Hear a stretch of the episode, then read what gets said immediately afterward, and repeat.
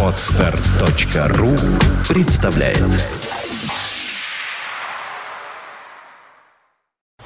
You are listening. You're listening to Internet Radio Fontanka FM.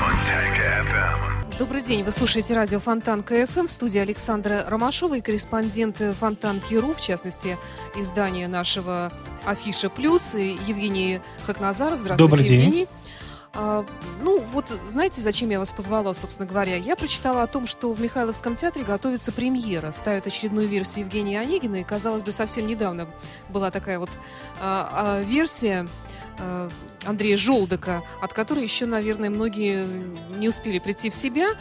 Там были всякие стиральные машины на сцене, карлики бегали, у Татьяны Лариной родилась дочка в конце, кажется. Вот я, я не рискнула пойти на этот спектакль, хотя я очень люблю, много раз видела в том же Михайловском театре разные классические версии, безусловно. Но вот на такую как-то я не рискнула. Это было великолепное, очень эстетическое безумие и хулиганство. На самом деле. И даже где-то граничило с некой дегенеративностью, извините за определение. Но, тем не менее, золотая маска. Да что. Золотая маска. Золотая маска сошла с ума. Да, и я хочу сказать, что желток это тренд. И по большому счету, если абстрагироваться от восприятия традиционного зрителя, э, то это большой успех Михайловского театра, его менеджмента и, Владим- и Владимира Абрамовича У Кехмана. меня простой вопрос. Для кого? На кого это рассчитано? На любителей оперы?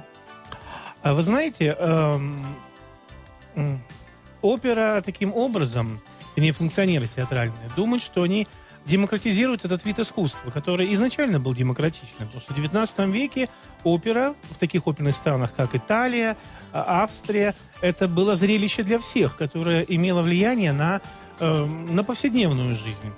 Э, В советское время с советским большим стилем, на котором мы воспитаны, э, когда опера это нечто богоподобное, образцово сделанное, классическое, ну, как афинский портик на самом деле, Мгм. белое и э, непогрешимое.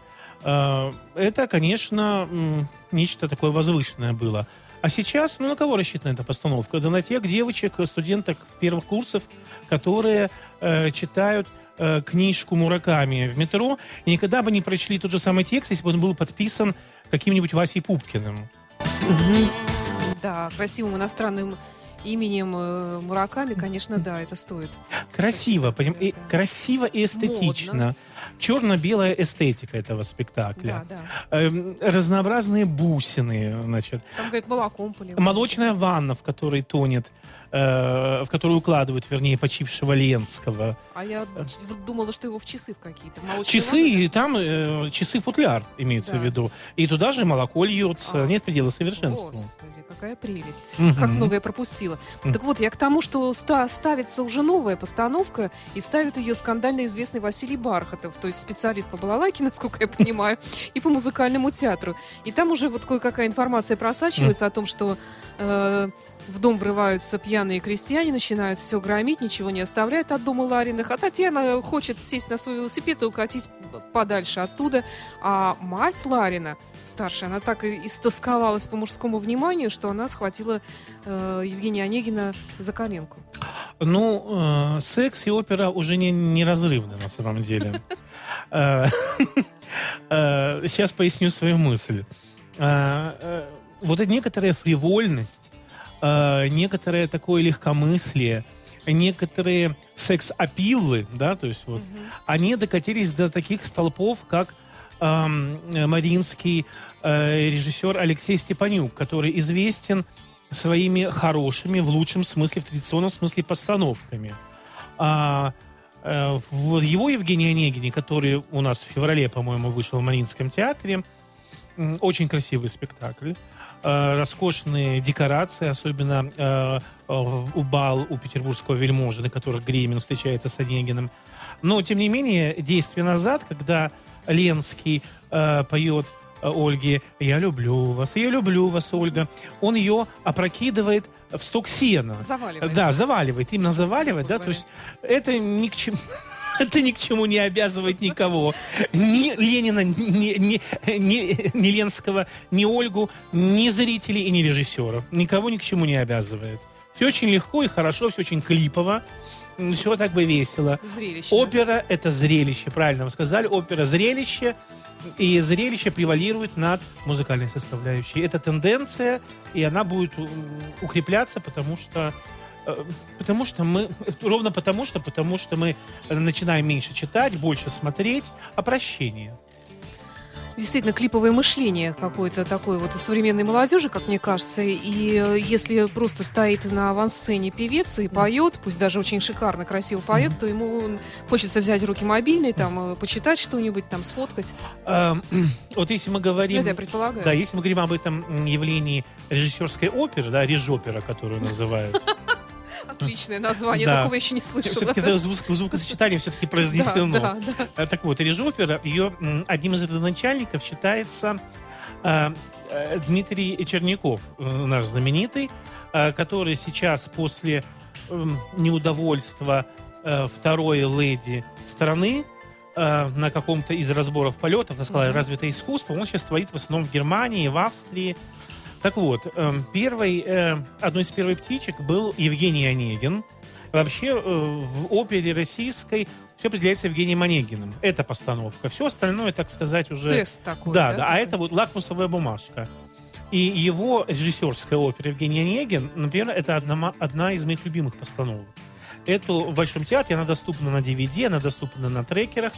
Эту оперу нужно смотреть тем, кто никогда раньше не знал, что такое опера. И они ее полюбят. Вот это А чем она так хороша? вы знаете, у него все очень рассчитано. У, у него все происходит единство места. Ну, там, правда, два места. Два стола, за которым происходит действие. В Усабелариных и в Петербурге. Нечто классическое вот такое. И все играет на результат у него даже Мимонс, вот актеры Мимонс, которые из- изображают слуг, Да-да. гостей, они играют полноценную, это фильм, вы видите фильм, они играют полноценную роль. Любая их гримаса, их движение мышц имеет значение. Я вам рекомендую посмотреть эту постановку. Это, это фильм, это экшен. Самый настоящий экшен. Э, За это Чернякову глубокое мерси и реверанс. А, ну, у меня такой, может быть, э, ну нет, я не, не совсем глупый вопрос, но нормальный вопрос. Да. А в каких костюмах они? А в костюмах где-то э, смешанный, э, casual, casual конца 19 века. А, ну ладно, хорошо. Вот так вот я бы- 19-го, вот так я бы 20-го, сказал. да. Вот. Да, это, э, собственно говоря, эм, изображает он время, когда э, вот э, для Чайковского, время Чайковского, когда он творил, когда Пушкин был еще не такой далекой, Мгм. перспек- э, далекой историей. Вот. И после этого пошло-поехало. А, он заслужил большую известность. Сама Галина Вишневская с гневом вышла из зала Большого театра. А я думаю, потому что завидовала, честно говоря. Она великая, она не могла не понимать, что это действительно новое слово. И вот у нас пошло-поехало. Но э, в Петербурге мы находимся в хорошем положении и относительно режоперы и относительно классических Мгм. постановок. Потому что у нас есть Мариинский театр, который э, сейчас исповедует политику двойных постановок.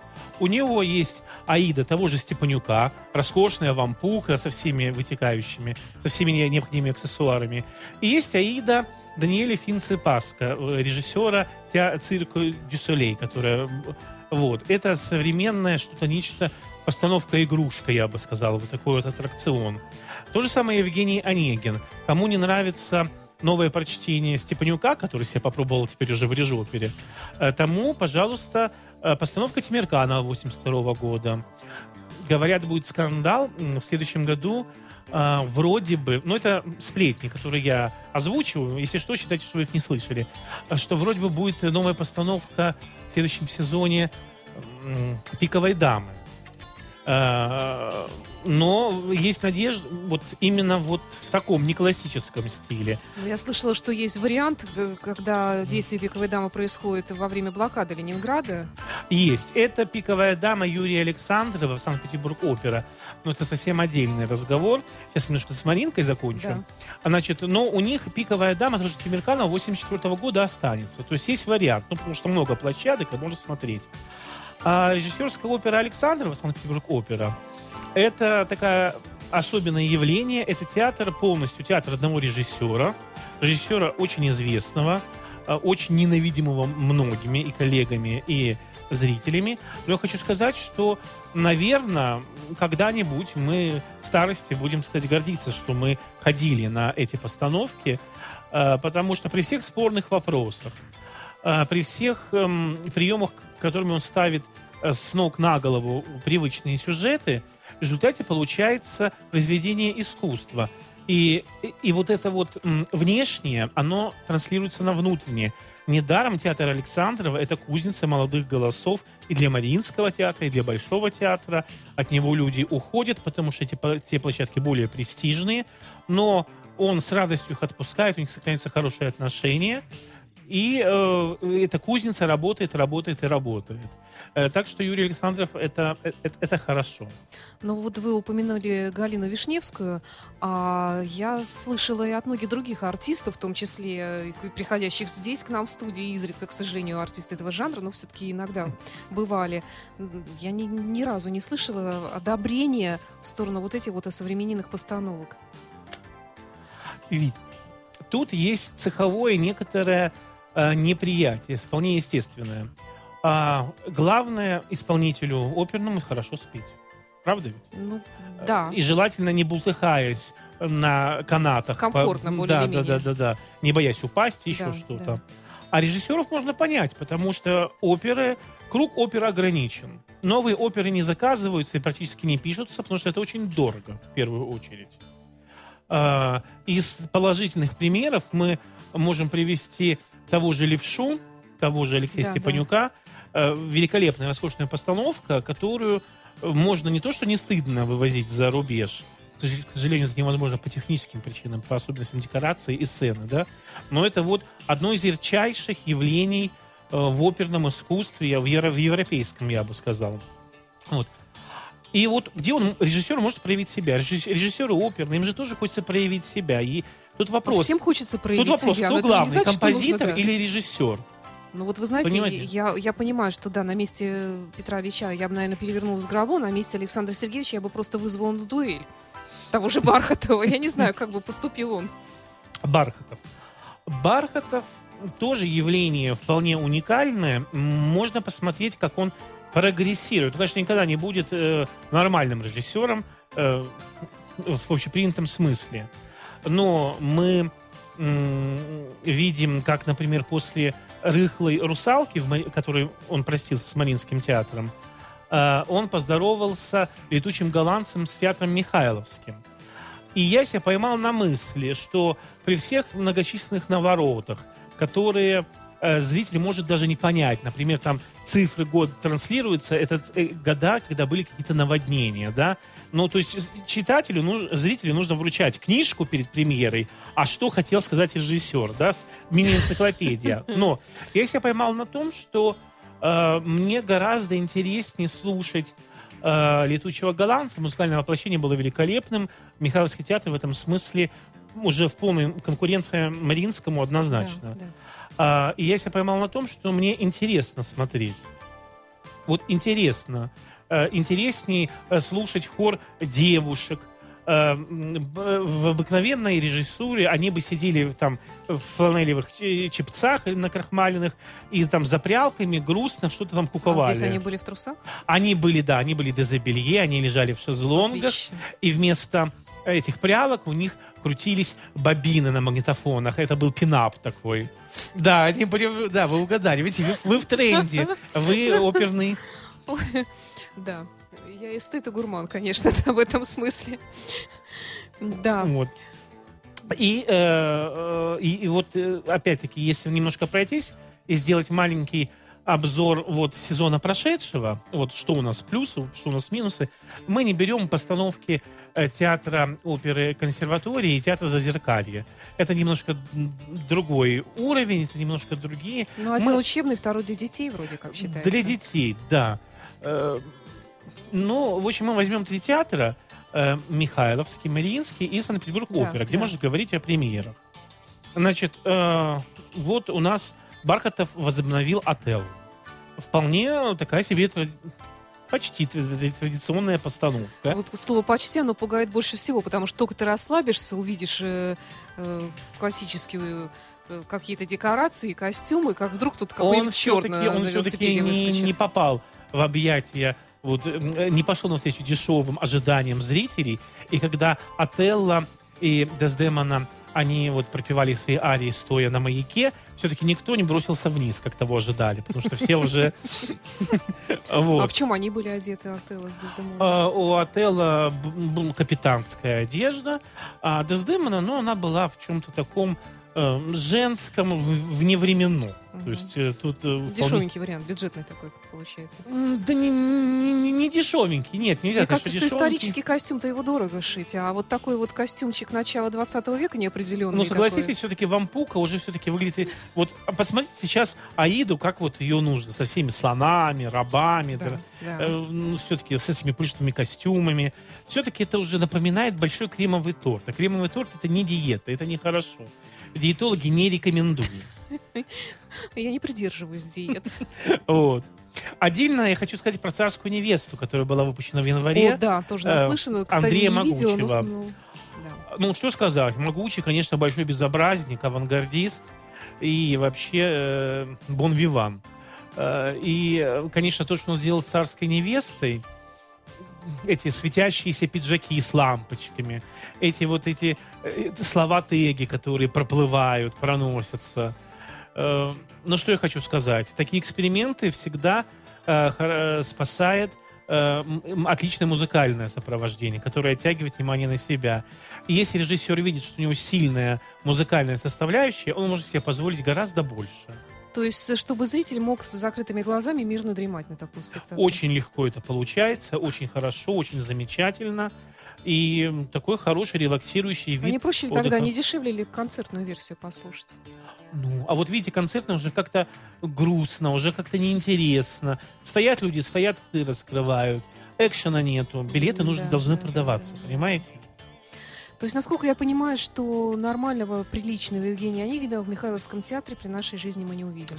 М, Я бы, Пока я, бы не, я бы не бился об заклад, потому что сначала объявляли, что они будут выпускать Онегина раз в год, теперь раз в два года. Это вот у них вот такая политика. Я думаю, что в порядке какого-нибудь оригинального эксперимента нам могут показать Евгения Онегина вот такого стильного Случайно, абсолютно. да.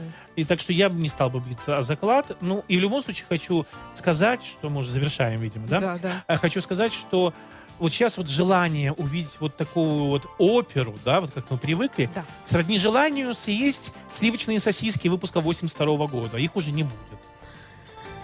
Ой, Евгений, как все печально. Да, по-моему, наоборот, здорово. Может быть, конечно. Ну, наверное, я не тот человек, который, который будет радоваться вот, э, вот диетическим сосискам в вашей версии. Такой. Ну- Я предпочту сливочные 82-го. Да где же их взять? Да, где же все, действительно. Производство дорогое, ингредиенты Остается дорогие. только жить воспоминаниями. Да, да, да, да. Спасибо. Я напомню, что это был э, корреспондент Фонтанки.ру Евгений Хакназаров. Читайте Фонтанку.ру, читайте Афишу Плюс, слушайте радио Фонтанка ФМ. Спасибо. You are listening. You're listening to Internet Radio Funtanka FM. Funtanka FM.